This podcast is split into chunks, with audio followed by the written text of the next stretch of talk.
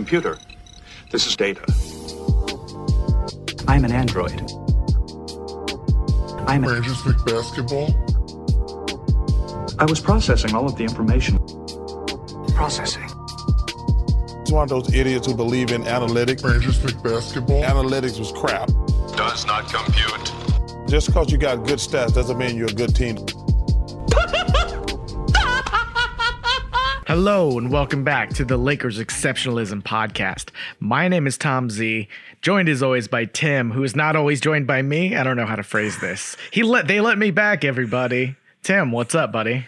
the boys are back in town. I, you know, ch- ch- changed all Tom's passwords so he couldn't get into. I just, I'm kidding. I have no idea how to produce a podcast. It's it's crazy that this has worked as well as it has without just like clear gaffs in editing. So, uh, these are the best pods. People were asking for these pods. I've been wanting these pods, so we're getting like a calendar together so we can get on the same page because we're not in the same time zone. We both have jobs with different schedules, so like. We're gonna make it happen, Tom. You know, we're not. Tim's Tim's just covering for the fact that he has straight up botched several schedules because he can't convert time zones. Can I talk to you about three of my biggest weaknesses? I'm gonna, I'm gonna open up. One of my biggest weaknesses is I suck at like dapping people up. I always try to do the wrong thing. Like they're always they're always going for something. I'm going for something else. It it gets ugly sometimes. Second thing, I screw up, and you guys probably know this. I don't know if you've picked up on this. I mess up sayings all the time. I'll like combine sayings that don't that, that don't make sense. Um, so keep an eye out for that. I do that. I feel like all the time on the podcast. Just like and my then the third thing is I suck at I suck at time zones. Like I have lived in the same time zone for over a year, and I continue to when scheduling pods with Tom and other people, uh, like screw up the time zone conversions, even though it's the same thing every single time. So I, I apologize. I am a flawed human, and those are my biggest flaws. I think. Well, you have, to your credit, just been churning out podcast after podcast. I opened my feed the other day. It's like three out of the five top podcasts were ours, and I didn't do any of them. And I was like, oh, good job, Tim. But also, what? Uh, no, but I've not had a chance to react. I've not had a chance to listen to all of your pods, but I did listen to that pod with you and Jovan, though, talk about the team for you know 45 minutes. So that was fun to get his perspective you know him going to practices and all that um, asking great questions. So i mostly agreed with a lot of what you guys were going over but you know we're gonna keep this pod loose. We're gonna talk kind of about our worry levels i guess you would say with some of the you know recent developments with tht and ariza. Um, definitely changes the makeup of this wing uh, rotation. And it could be very bad. I was watching some more film today just to get. I totally watched like all of these games out of order because I've been busy as well. Like I seriously probably watched like game one, game four, game five, game two, and three. It's so my context is kind of messed up, and I'm uh, so I went back and watched some of the individual players. Um, first one I kind of wanted to shout out was uh, Kendrick Nunn, looking just like he's fitting out a little bit to me. And yes, it's rough. It's preseason. This is when they're just throwing stuff at the wall. Just play your game. And you see Monk feel comfortable with that, getting the shots he's used to. You see Ellington missing the shots he's used to. To getting, you know, and there's mm-hmm. kind of Melo, of course, looking like Melo, getting his shots on the wings and and spot up threes Nunn to me is a mixed bag. There's moments where he's at a great, you know, reject the screen. Uh, I think he has really good uh, pick and roll chemistry with Dwight. And he'll get to the rim, make a really tough finish. Um, and then there are some plays where I'm like, oh, that's kind of a quick shot that 17 on the shot clock that I don't think was the shot. It's just kind of I haven't shot in a while shot. And I have a little bit of space. So here's this 26 footer. Um, and the threes have been okay. You know, it just, he's not, I, I don't know. Maybe it's just the nature of his game and the fact that he's playing in all these crazy different iterations of the rotations. Um, but he's looking a bit to me like someone who's fitting out instead of fitting in with kind of the comfortability of their game so far. What do you think about his game so far?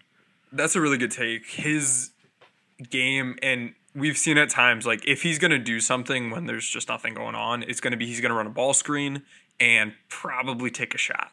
he he's not reading the floor perfectly. He's not a point guard caliber playmaker, but when his shots falling, like he's he's able to hit those pull up mid range shots. He's not quite as much the pull up three point shooter, but when the defense is you know doing the the right thing to give him what he wants to do, he's he's good at it, and he's gotten to the rim a couple times. So I like some of what I'm seeing from him. I noticed that, and I noticed this, I guess, more watching the games in order when the team was running sets and stuff, and he was part of the offense when when there was some organization. He executed pretty well, and he was able to find shots that way or find things as a playmaker that way.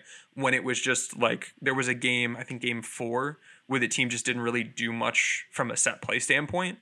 Um, actually, I don't know if he was he in that game. He hasn't. He's missed He, a couple he games, missed but the last game. Okay. There was one he was playing, I don't remember which game, where there wasn't as much happening with an organization from an organization standpoint. So he just kind of disappeared a little bit where I just didn't notice him. I was like, oh shit, he is on the court. I he just hasn't done anything. Yeah. Or when he did do something, it was almost him like wanting to put something on the box score because he hadn't done anything in a bit.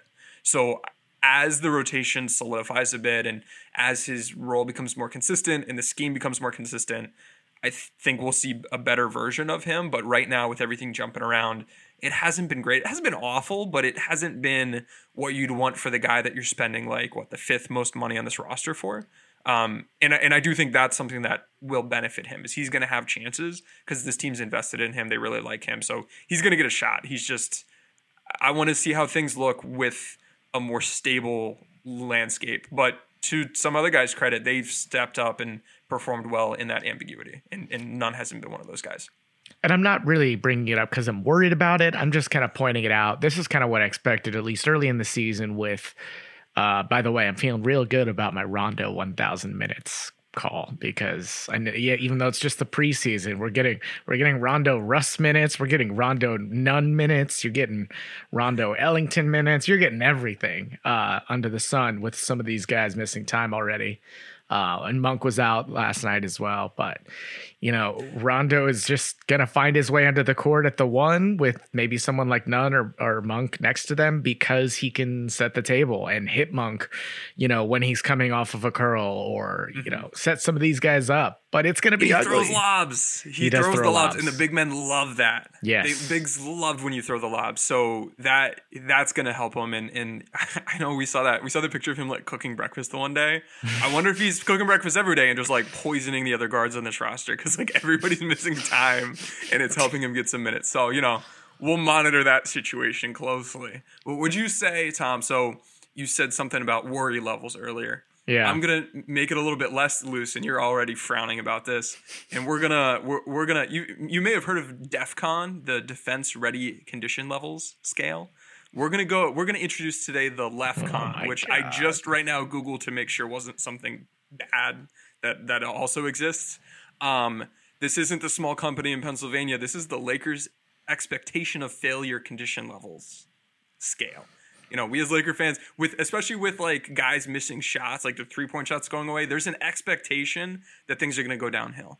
And so with this scale, we're kind of from a one to five, five being, you know, we feel everything's normal. Four is, oh, you know, we're keeping an eye on this. Three is like something's wrong, not a big deal. Two is like something's very wrong and this needs to be fixed. And one is like, uh, it's you know, nuclear war war is imminent from a uh, DefCon standpoint. You know, Tim, you failed to mention at the top of this podcast that one of your strengths is coming up with extremely overworked acronyms for things. That's a very good skill that you have that not a lot of people do. They're usually Lakers related. So Yeah. there's that. You work at it and you have to respect it. So the LEFCON scale, are we doing the no one understands DEFCON 1 is worse than DEFCON 5. But It, yeah, it true. does. It's a shitty kind of. They should have set that up better, right? Because like five should be the worst, but I mean, not. they know. That's all that matters. You don't need to know. Is that what mm. we're gonna do? What's our scale? Are we gonna go five the worst or five the, the best? Sure. That doesn't answer my question. Exactly. no, it's open to interpretation, I think. No, Okay. let's go. Well, five being the, the least worried, one being What the most worried. what if we didn't define it and we just threw out random values? I was kind of there's wanting to do no that. Context. It's, All right. it's- no, uh, no. Let's go the regular DefCon. So this DefCon one's one a, a is color purple. This one's a number six. Oh my god! See, I'm back and we're already getting off track. We can't even talk for ten minutes about the Lakers. Okay, all right. So the first thing coming up, Tim, probably the most significant, the uh, THT injury, which looks like they said six to eight weeks. My guess is January. To be perfectly honest, I'm not expecting him back anytime soon. Uh, you don't want to mess with those hand ligament injuries that can spread to the wrist and put other strain on, you know, the other sensitive areas of a very important thing in basketball in your hands. So we're not going to see him anytime soon. And he was expected to carry, I think, a lot of, or have an opportunity to carry a lot of maybe playmaking, ball handling, second, you know, playmaker on the court responsibilities. You know, he looked like THT in the preseason from what I saw. He looked a lot of the same guy. I don't know if we were expecting fast transformation from him. He's still literally 20 years old. So, with that said, my DEF CON levels maybe at a four with this one. And I think the fact that some of these smaller guard lineups being really active with Bazemore, I've liked what I've seen from Nunn. He's never in the perfect position, but he's never too far away. You know what I mean? Like he is undersized, but he's active. He try he you know gets his hands in there. Um, he's got a good anticipation on the defensive end to kind of you know get his hand just as the ball's getting there and tip get a lot of deflections on this defense so far. That's been promising. So I don't know. I think THT was probably going to be given a role he wasn't quite ready for and asked to grow into it.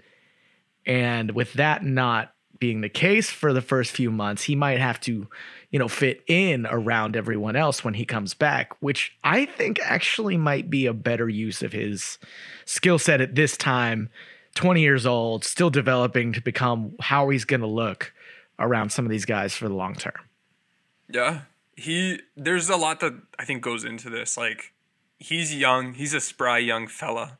And I think he'll return on the shorter end of the time frame. What Jovan shared on the last pod was encouraging and it seemed to hint that he he has heard that it might be on the under six weeks potentially. So we'll we'll see what that looks like. I feel better about him as a 20 year old recovering from this compared to if he were 30 or 35 or something like that. So that's helpful. He is an important piece of this team, and Trevor Ariza going down makes it even more so because we're seeing in recent games even more and more of these like three guard lineups where they're like small guards, and that's a problem. It's an issue for the Lakers defensively when you have Rajon Rondo guarding Cam Johnson. Uh, like that, that's not that that shouldn't be how you're running these lineups out there, where you've got like point guard, point guard, shooting guard as your one through three, and they're not really imposing dudes. So with Ariza out, you were gonna need some more. Like Bazemore is really important at this point. THT was someone I was thinking could play some of that three defensively. Him being out hurts the team. Uh, I also really, you know, I felt offensively a little iffy on how he'd fit in as an off-ball guy this year. But from what we've seen the Lakers do schematically, with him setting screens off ball for shooters, uh, and then them running plays for him to get downhill on ball, I really liked how they've optimized him so far. So I think when he is healthy and playing, he's uh, everything's lining up for a pretty good year for him. So he's important. But again, it's earlier the it's early in the year. It's not like the worst thing. This team has plenty of guards. Uh, I miss. I think we're gonna miss him more as a wing than as a guard, even though he is a guard. Uh, so I'm gonna say this one is uh, a lime green because it's somewhere in between green and yellow, but it's not quite yellow. Oh my goodness. Move Okay. on. All right.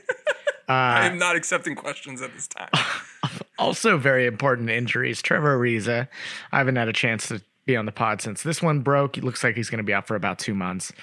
Um, just not great when you're, you know, already kind of depleted wing rotation. It gets depleted more. So again, you're gonna you're gonna see Melo in there a lot with LeBron at the three, and AD at the five, probably.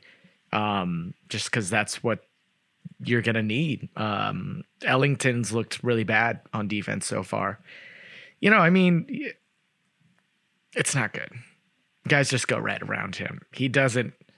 He doesn't have the instincts. He doesn't have the effort level from like a pure athleticism standpoint. Like he's just not going to be able to out, go out there and you know get like high energy stops, deflections, the way of Bazemore, the way you know Nunn and I don't know who else. The way THT could, I guess. That's Yeah. that's a good point. Um, so the defense could definitely miss those guys, and they could come at, at the start of the season to be like a fifteenth level defense, just because they're they're they don't have the pieces. Um, I don't know. Is it is is Sekou Doumbouya gonna save us, Tim? So I'm probably at a DefCon two with Ariza.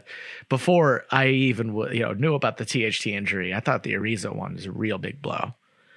Yeah, I, I think I'd be around there if it weren't coming now.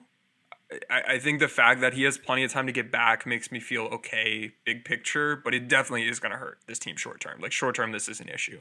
And the fact that he is not a spry young fella doesn't, mm. you know, play into his benefit. This is the type of thing where the Lakers, as an older team, which has been talked about a good bit, it's not perhaps that they're going to get injured more often. It's that the recovery of injuries might take longer.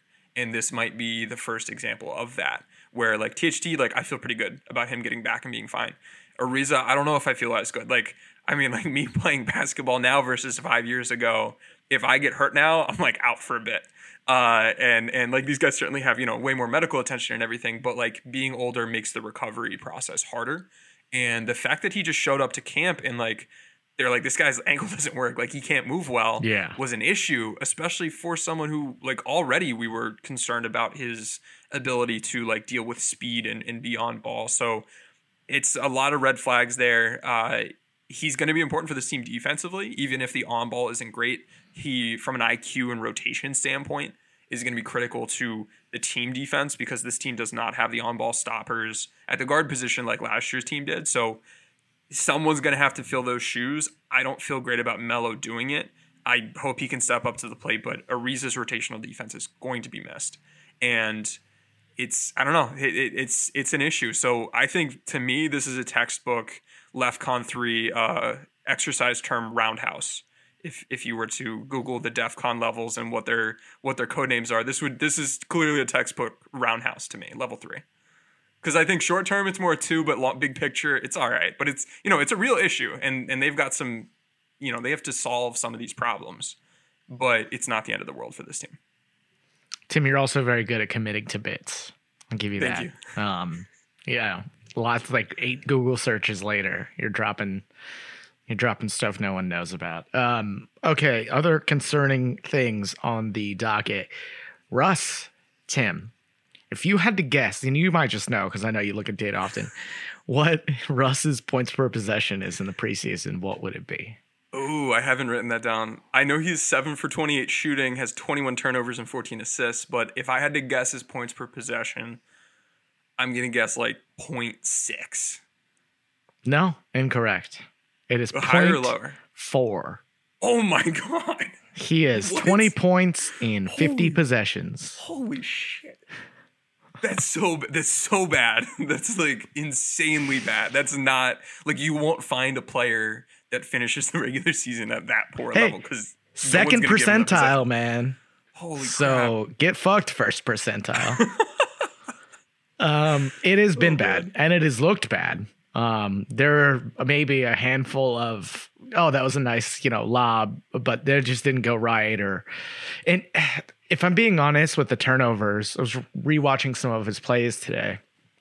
I do think a small portion, maybe twenty percent, have been good that the guys receiving the pass didn't know Russ could make that kind of pass, or people could, or are not used to getting these kinds of weird angle timing passes. Like the Kobe, mm-hmm. I'm going to go 80% into a shooting motion and then fire it down when that actually has space. If Anthony Davis rolled and at least was somewhat aware of that coming, because Russ does that. That's not like he just started doing that, right? That Russ gets crazy angle assists. He's a great playmaker, but there is definitely a learning curve to understanding when you can expect to pass from Russ because it's always every moment he has the ball, you should be expecting a pass from Russ. And there are like a small portion of those turnovers that are good turnovers, I would say, that I think they'll work out. You know, when Russ is like, hey, if you would have done this, like you have a dunk. Uh, and I saw it, but uh, some of his turnovers are definitely like being saying it's unselfish is kind of generous. But he's not yeah, that's that's some spin zone.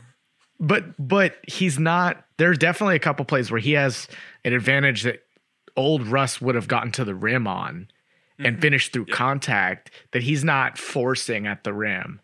So there's so you know a portion of those, and I would say about 50% of them are just really bad.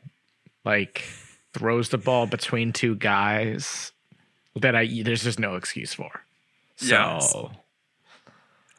I'm I'm around there. I think some of it is he is expecting people to be places where they're not and it's like the accuracy of the pass is bad in that he wanted it to go somewhere and it didn't. It's that he isn't aware of where guys are, which is, you know, you can chalk some of that up to chemistry. He's throwing some lobs that none of these guys on this roster are catching. He's throwing like he's throwing like like Damian Jones isn't catching some of these lobs. Lobs. You're gonna need like Olympic like high jump, not high jumpers because they jump backwards. He- Olympic pole vaulters basically to catch these lobs. he threw an entry pass to Anthony Davis in semi transition that like actually went into like the third row. yeah, I saw that like, one. That was funny. like the apex over Anthony Davis was like 20 feet over in the air. And AD just like kind of like looked at him. yeah. But So again, like, that's not good. Right. But there's a universe where that gets dialed in. Some of these hit ahead passes you see one, two, three up the court, and all of a sudden you're at the team other at your free throw line. Is you know that's partly from Russ grabbing that rebound, mm-hmm. firing stuff up, and there's some excitement in that. But overall, it's been very sloppy, messy, and I don't know DefCon level. I'm not really worried. It's like I'm maybe at a three now instead of a a four. Yeah, he. I think you were you're onto something when you talk about it's not unselfishness. It's that like he just doesn't have an advantage on some of these plays. Like he's there are times where he's going one v one, whether it be in transition, super early in the shot clock, or just in the half court, where he'll drive on his guy and he's going to jump. He'll jump. He doesn't keep his dribble alive. He's going to jump, and then he doesn't have an advantage. He didn't like he didn't beat his guy, so there's no second man coming. So he's looking at four teammates, possibly even less, because he's moving with a bunch of speed. So his he like the realistic number of guys he can pass to is limited, and their defenders are standing right there because they didn't need to rotate, and that's getting him in a bunch of trouble. And like we've had to see some like some of these kickouts that aren't getting picked off, he's having to like throw like jump balls basically, like football style, like just try to get it up there and hope LeBron can high point this pass, um, just to like get the ball out. So it's more like desperation resets than they are read the defense kickouts. So that's that's concerning.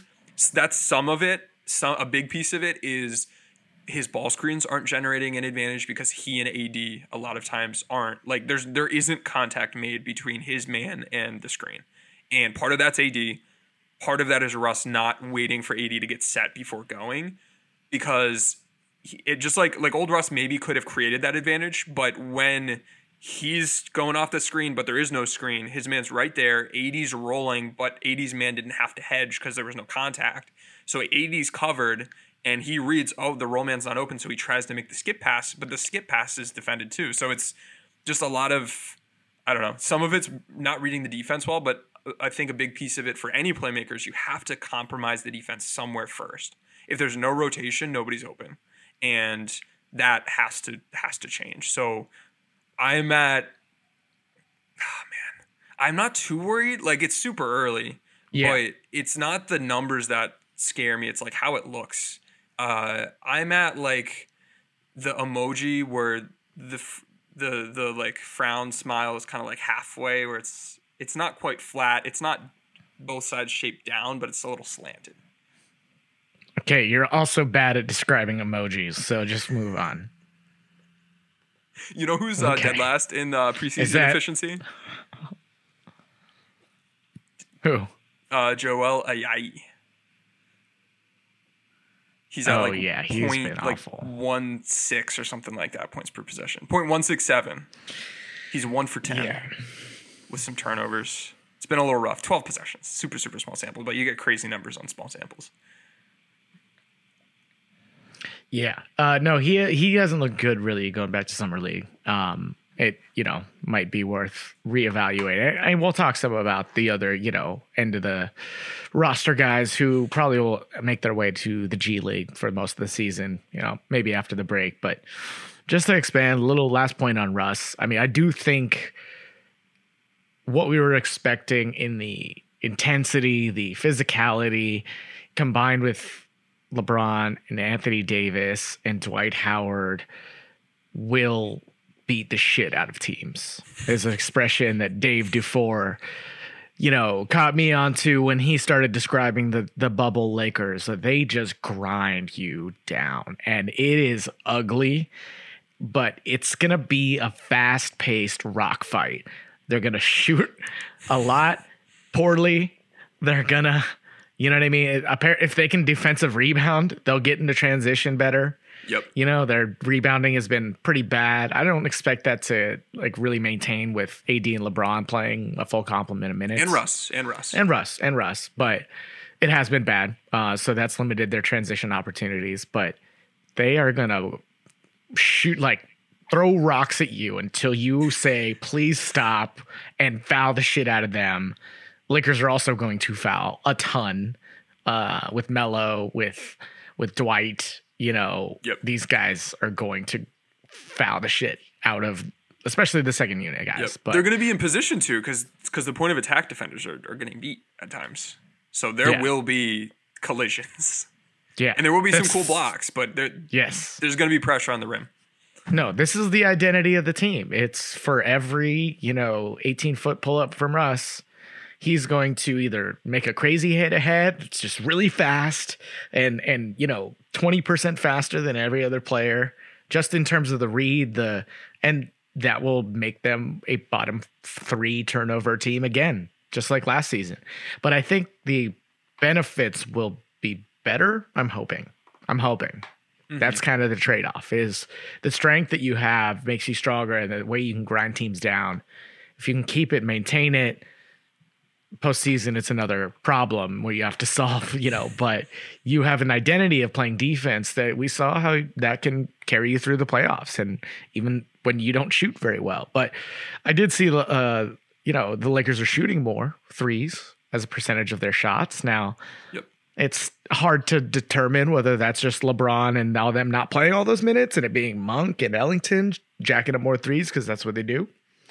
But it's promising. I think they're not shooting well, but they're shooting. I, And it looks I feel better. good about it. It's they're gonna get a lot of threes up. There there were times where like LeBron's spoon feeding guys corner threes. Like Melo's gonna get a bunch of corner threes. Bazemore's gonna get a bunch of corner threes. yeah. Like Ellington. Like there will be. I feel comfortable about that. The Russ stuff I think is gonna get cleaned up and he'll be okay. And if he's playing anywhere close to what we think he can do, this I think the offense is gonna be okay. Um, the the caliber of shooters they brought in and the spacing we've seen so far has mostly been good, but it's just so tough to say because there there are times it looks awful. You've got, I mean, AD is going to have to play more power forward now with Ariza out, so it's the the spacing we see the first month of the season won't be hopefully what it looks like later on in the year. Uh, though we also may see a little bit less DeAndre Jordan because he hasn't played well, and maybe AD does play more five, and the Lakers just end up smaller. So I don't know. Lots lots the team has to figure out, but I'm I'm optimistic. I don't feel awful about it. No, I don't feel awful about it. Um, I just wanted to point out that that is relevant. Also, LOL Mavs, right? Um, they're at, they're at through- the bottom, Yeah, yeah. The, the, They're the, shooting like the reference here is- of their threes. yeah, their threes have dropped substantially, which is going to be so fun to watch. This is like it's like uh, when Luke Walton took over the Kings, like right after they were like a super frisky team, and people were like, oh god, these guys are rising. Don't give me Laker Schadenfreude. I don't And- to. I hate Jason Kidd as much as the next guy, but take the under. it's a little betting advice from Tim. Uh, Tim, let's take a quick break and we'll come back and finish out some of the topics about the preseason that starting to worry us or not. Maybe they roundhouse us. We'll be right back. We're driven by the search for better. But when it comes to hiring, the best way to search for a candidate isn't to search at all. Don't search, match with Indeed.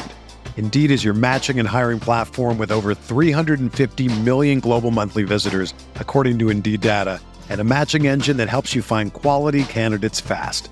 Ditch the busy work. Use Indeed for scheduling, screening, and messaging so you can connect with candidates faster. Leveraging over 140 million qualifications and preferences every day, Indeed's matching engine is constantly learning from your preferences, so the more you use Indeed, the better it gets.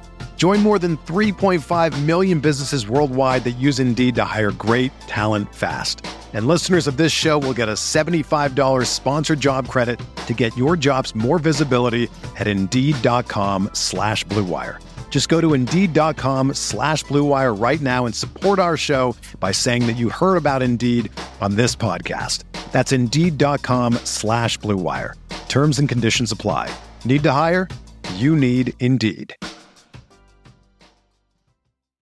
If you're a basketball junkie, then you know there's no better time of year than the NBA playoffs. Twice a week, JJ Redick is cooking on his podcast, The Old Man and the Three. He has guys come on in all stages of their careers to talk about the league and share stories you won't hear anywhere else, including Devin Booker on why he talks so much trash, Ray Allen's epic free throw competitions with LeBron in Miami, and the moment Tyrese Halliburton knew Pascal Siakam would be a good fit in Indy. In addition to player interviews, every Monday JJ breaks down the top three things happening around the NBA with unmatched analysis, not outlandish takes, and is often joined by masterminds of the game like Tim Legler to dive deep on rookie reports, trade breakdowns, and why is mean mugging now a tech? You won't find another outlet that covers the game as comprehensively and with such insight as JJ does it on The Old Man and the Three. Make this your companion podcast during the playoffs. Listen to The Old Man and the Three ad free on Wondery Plus or wherever you get your podcasts.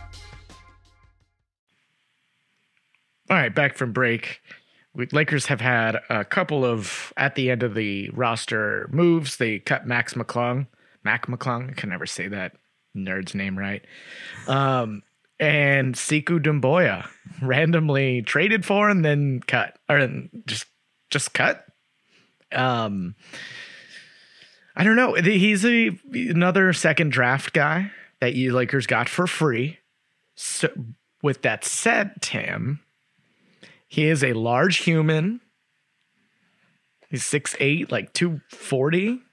This is a large human. Mm-hmm. Um, but Sekou Doumbouya is the newest addition to the Los Angeles Lakers. How do you feel about that? I genuinely don't know. I, I I don't I don't know what the thought process was with this one. He's he was available for a reason. He's been moved around a couple times for a reason. Uh, did I, I just looking? I didn't really watch all that much film yet. I'm gonna go through some film he doesn't none of like none of the numbers look good. It's like he was bad in every single area somehow for two full years. Uh, he I mean he didn't play all that much, but like it's he's done like we, we'll talk sometimes about how like oh this guy is you know this level of talent or this level of impact for their age is so impressive. He's like the opposite direction where it's like even for his age he's really really poor. Um, so he I, I really don't know. I I'm I'm shrugging at this one because I'm not sure what the idea is here. They they just truly need to help this guy put it together and and take some leaps in development. And maybe that's how they see him as like this is a project. We're gonna keep him and and just try to get something out of him so maybe he Okay. can contribute next season. I don't know, Tom. I don't like it, and I I was hoping Chaundee Brown would get this second spot. Chaundee Brown is like pure chaos whenever he's in, and I love it. I love that guy. So I want to see him play with like Russ and Rondo and like they'll give up a thousand points, but they will just like chaos you to layups and bricked mid rangers. Okay, but Sekou, isn't it like Tim? You're just like over here, like okay, you see that lump of clay? I could make that into anything, right? But Tim's over here like that lump of clay sucks. See these 47 hate Fs on his player clay. profile. That this is this okay, could be anything. he's 20 years old. Again, that like the player that some of these guys are at 20 sometimes is the player they can't put it together. Whatever. It's a two-way spot. He he usurped Mac McClung. Like, okay, congra- I'm happy with that. Mac McClung's not an NBA player. Have fun on the South Bay Lakers. Make your money, no judgments. You're not an NBA player. I'm sorry. It's just not how it works. It's just not likely. If you get there, congratulations. You put a lot of work in. You deserve all the praise and and the bag. Uh Sekou, Tim, she's just a, a big human of a big lump of clay. So if you need to go tell that lump of clay to stand in someone's way, he, he's there. Right now, we don't have a whole lot of bodies so- Right, right. like that size. So I- I he's a human who exists. It's just like And is on our anything- team. I don't know. The, if you want hope with him, look at his G League numbers. He he's a stretch big offensively, and as a pick and pop guy or just a spot up guy, he was hitting like thirty five percent of his threes. I think in the G League. In the NBA, it's like twenty eight percent or something bad. Uh, but if I don't know if he's like the one stretch five this roster can have, or he's more power forward really. I don't know. The I think the hope with him is maybe he can be a pick and pop guy that can be active on the offensive glass, and then defensively he's a body. He's he hasn't been a good shot blocker, but maybe he can learn some things from from Dwight and DeAndre and AD, and he's he's fairly versatile defensively. He's been a very switchable guy. It hasn't fared all the best, but the fact that teams are willing to put him in those situations, I think, means something. So there's some pieces here. It's just right now, this year, it doesn't look like he's going to be a, close to a positive impact NBA player. Um, yeah. And that's okay. Well, it's the two way right. spot. This is a low impact right. thing. I just want to see Chaundee Brown play because I like him. And he's a good 3 and D guy that the team's missing wings right now. With, with THT yeah. out, with Ariza out, like they could use a dude who's kind of like a 3 4 4 3 in Brown, I see as being able to do that, and I trust his shooting a bit more than uh, Sekou's. So the other guy we haven't talked about a ton is Austin Reaves, who has looked awesome. Um, you know, definitely still raw and you know fouls a lot as well. But that's part of the active defense he plays. He's he's always changing his feet. He's always, you know what I mean, like active but not too reactive uh, mm-hmm. in a bad way. Yeah, he's so, disruptive he's been disruptive. Efforts there. He's actually got like an NBA body in there once he, I think, puts on a little bit of muscle. So that's all looked really awesome to see. Um, he's he's gotten the praise from guys like Rondo in these interviews, listening to you and Jovan.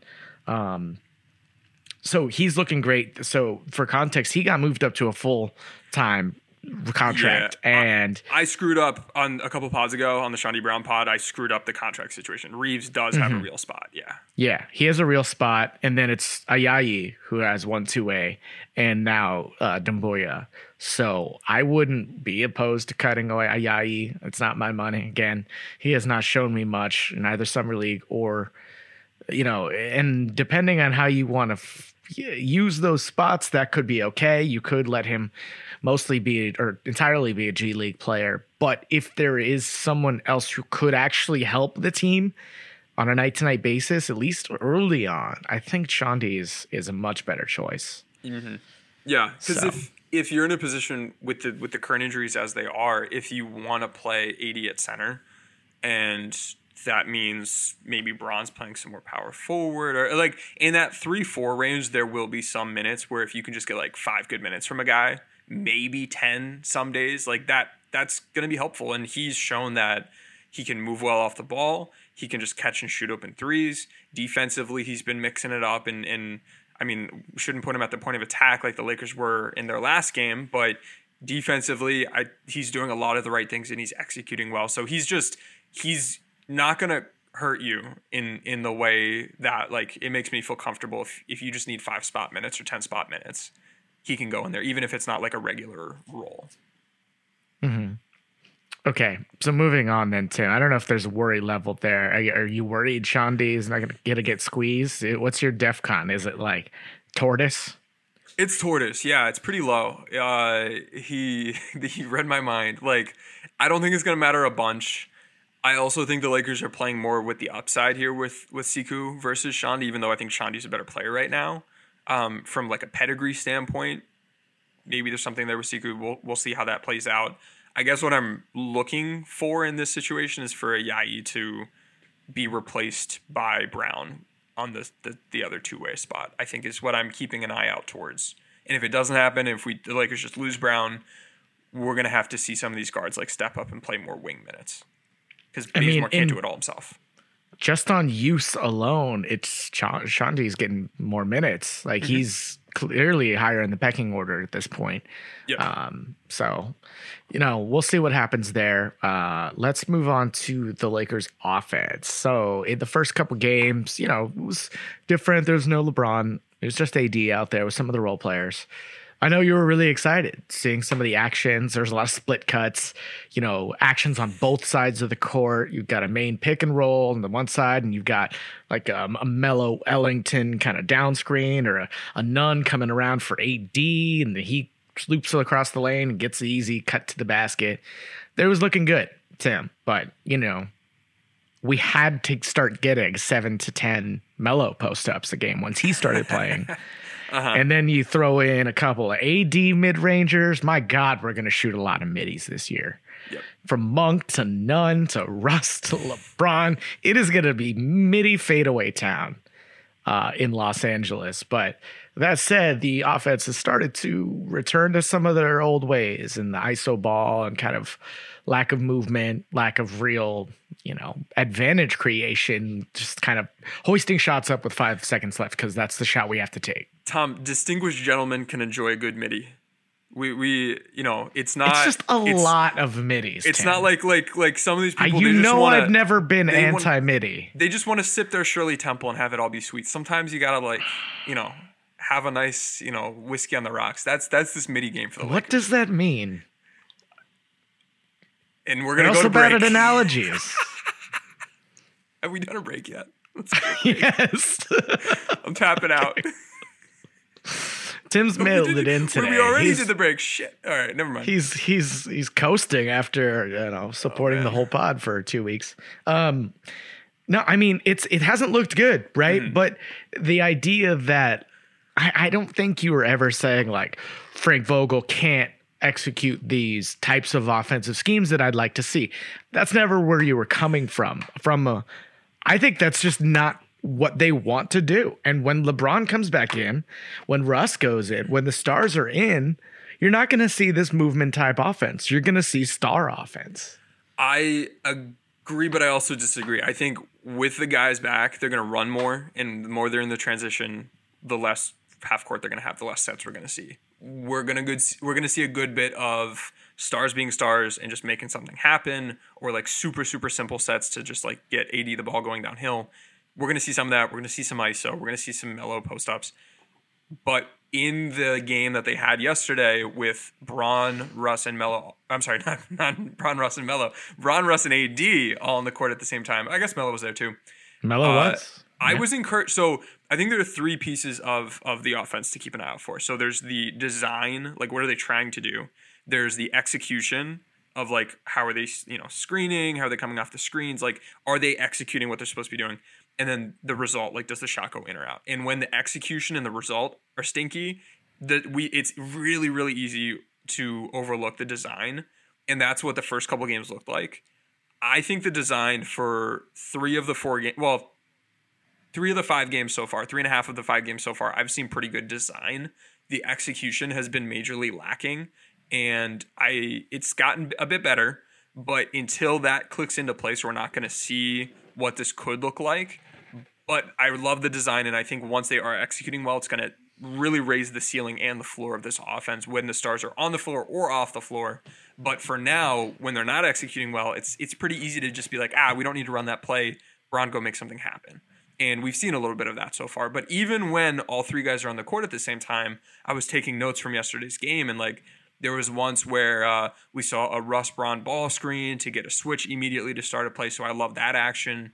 We saw some. Uh, we saw a Bron AD pick and roll with Russ sending a pinion flare weak side for Melo. So, I mean, we've seen THT set these screens and like DeAndre Jordan, Dwight set these screens. They're not shooters. Ellington. Ellington's not terrible either because you Well, he set that screen and he can leak to the corner real quick because all the sure. attention's going to AD. Like there's some good stuff there too. Yeah, and and I was encouraged to see Russell Westbrook being a willing on-ball screen setter and off-ball screen setter. Like it's one thing if he's in the ball screen, potentially getting a short roll from Bron. It's another thing when Russ's weak side during a Bron AD ball screen, and he's setting screens for Melo or Ellington or some of these other guys to get shots, to get threes. So that we saw a few times. That was exciting. I don't think they ever ended up really like passing to it in that game, so it's easy to not see, but it was happening, and I noticed it not watching live, but on the rewatch. And then there was once where we saw Russ and AD in a ball screen with Bazemore setting a pin and flare screen for LeBron on the weak side. So when Bron's not in the action, is he just standing around? Is he setting screens? From the first couple games and from this game, it seems like they're willing to put him in that shooter role and have other players screen for LeBron to, to catch and shoot. So mm-hmm. three guys on the court at the same time. They can't all have the ball in their hands at the same time. AD screening on ball with either Russ setting a screen for a shooter off ball or Bron receiving a screen as a shooter off ball. I like that. And it can come in a bunch of different flavors, but th- utilizing all three of those skill sets at the same time, all three of those players at the same time is is good and I don't think could have been what we could anticipate given what we saw from this team in the past and like you said in the beginning, it's not that I I didn't think Frank Vogel could do these things. It's just that we hadn't seen it before. And I really do think this is Fizdale or Penberthy, like somebody new. There's there's someone new, either in a larger role or new to the organization that is infusing the team with these ideas because it's just stuff we haven't seen before, which which I'm great with. I'm I'm happy with it.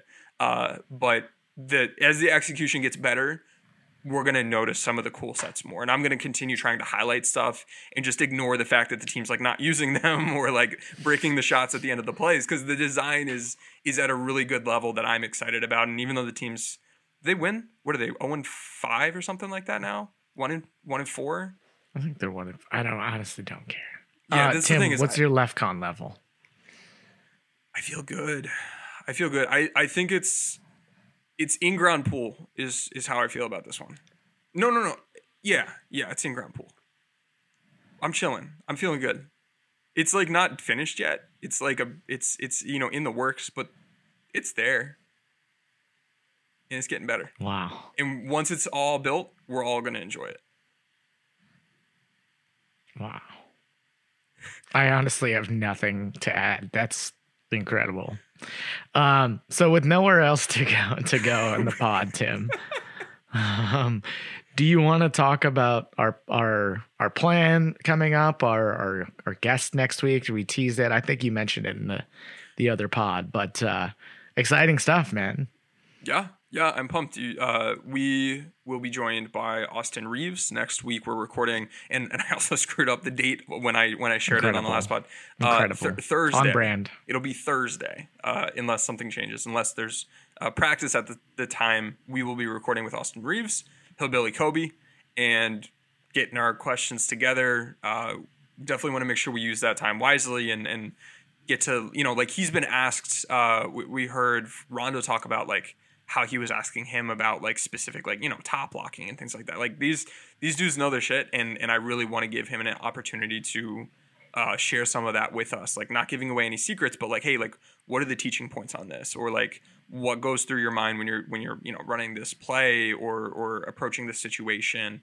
We want to learn a little bit more about him as a, a person as a player his some of his background and what it's like to be with the team um, especially this specific lakers team. So i'm pumped uh, and and you know I'm, I'm ready it's gonna be a lot of fun time Absolutely. Um, exciting times here on the Lakers Exceptionalism Podcast. So stick around. We've got more plans to bring on other guests, other voices uh, in this, you know, Lakers media realm. So we'll be we'll be around. Probably three three people pods a little bit more often because coming season. Do some some game previews of some of the bigger games this week. We've got a lot. We're thinking still hashing out the finer details but we appreciate all of you. You know thank you to everybody who's missing me on twitter.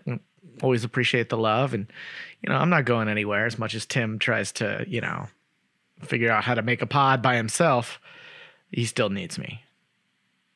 I do. Right tim I, yeah I'm, I'm happy you're here. this is the most fun i've had on the pod in, in a little bit so it's it's good to have you back It has. It's been a silly pod. Your LEFCON. Me just. I mean, you just can't. I can't. Like, how do I react honestly to like, what was one you said? Roundhouse. Yeah, th- I didn't What? make that one up. This this is if you go Google the DEF CON. So the so No the one levels, cares. That's again out, my point. double It's- take, roundhouse, fast paced, and then cocked You- pistol. You cannot not be researched and prepared. It's kind of like I get so that's why you're not good at dabbing somebody up. Is because Yeah. that's like an intuitive thing. That's a good That's just point. like a here my hand goes here because their hand's going there. Yeah. There's no preparing for that. when people bring me on as a guest for their podcast and I don't have like an agenda to prepare for, I'm I'm I like I, I think I do well enough, but like it's not I don't, I am so uncomfortable. Well, we love you with all your quirks, and we, you know, this should just be Tim's uh, neuroses pod. This is the the name of this pod. But thank you, everybody. We will come back next week, and we're excited to share more pods with you. Coming season, new season. Let's go, Tim.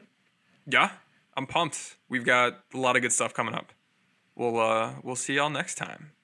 For sure. Talk to you later. Everyone is talking about magnesium. It's all you hear about. But why? What do we know about magnesium? Well, magnesium is the number one mineral that 75% of Americans are deficient in.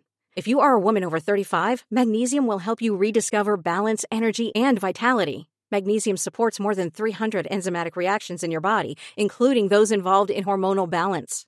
From functional medicine doctors to mental well being and female hormone experts, we all know that magnesium is the one mineral to improve all aspects of well being and health. But which one?